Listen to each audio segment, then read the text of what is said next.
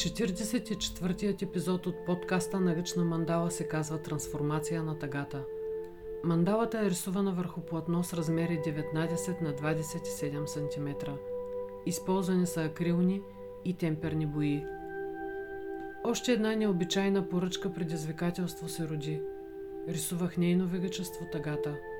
Докато течеше процеса, тя се промени в любов към себе си и радост от живота – защото рисуването на мандала само по себе си е трансформация на мисли, чувства, цели, трансформация на съзнанието ни. Защо нейно величество? Защото тя е величествена в своята проява. Тъга, която извира от дълбините на съществото ни. Тъга, с която е напълнена всяка клетка на тялото ни. Тъга, която се е просмукала в костите ни и ни ни дава възможност да помръднем. Когато се появи тя, всичко остава на заден план. Всички чувства, желания и се покланят и тя ги поглъща в себе си. Само човек, който е попаднал в мрежите и знае на какво е способна, знае как го оплита и го кара да губи дори смисъла на живота си.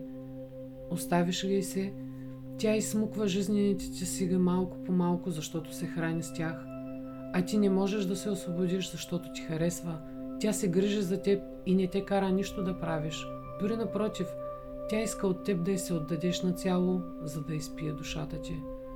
Затова е величествена в своята сила. Нейните любимци са най-вече тези, които не обичат себе си, които търпеливо стоят с наведена глава, които пренебрегват желанията и нуждите си, които обръщат гръб на мечтите си. Те се страхуват да заявят себе си, защото така е по-лесно, защото им липсва вяра, че са достатъчно добри и заслужават най-хубавото. Те могат да останат в плен през целия си живот, но могат и да изберат свободата. Нужно е само да осъзнаят, че могат всичко, ако го поискат достатъчно силно. А поискат ли го, в тях се събужда онази сила, събужда се живота. Всички ние имаме предел на страданието си и момент, в който ни писва да бъдем жертви. Тогава започваме да търсим начините да станем победители – Процесите при всеки текат по различен начин и няма точна формула и модел, чрез който нещата да се променят. Има само количество болка, която всеки може да поеме и която става трамплин, за да успее да се измъкне от блатото на тъгата. Нейно величество допринася за този скок. Тя е необходима и нужна на всички ни, защото ни предизвиква да надскочим себе си. Предизвиква ни да търсим начини да променим положението, в което сме се поставили – и да минем над представите си. Предизвикване да започнем да живеем. Каране да задаваме въпроси и да търсим отговори, които ни помагат да се изтласкаме нагоре. Какво обичам да правя? С кой обичам да споделям времето си? Как бих искала да живея живота си? Какво харесвам в себе си? Какъв е смисълът на живота ми? Защо съм се родил тук, точно в този времеви участък? Задаването на въпросите ни кара да търсим отговорите и малко по малко ни помага да се изтласкаме напред.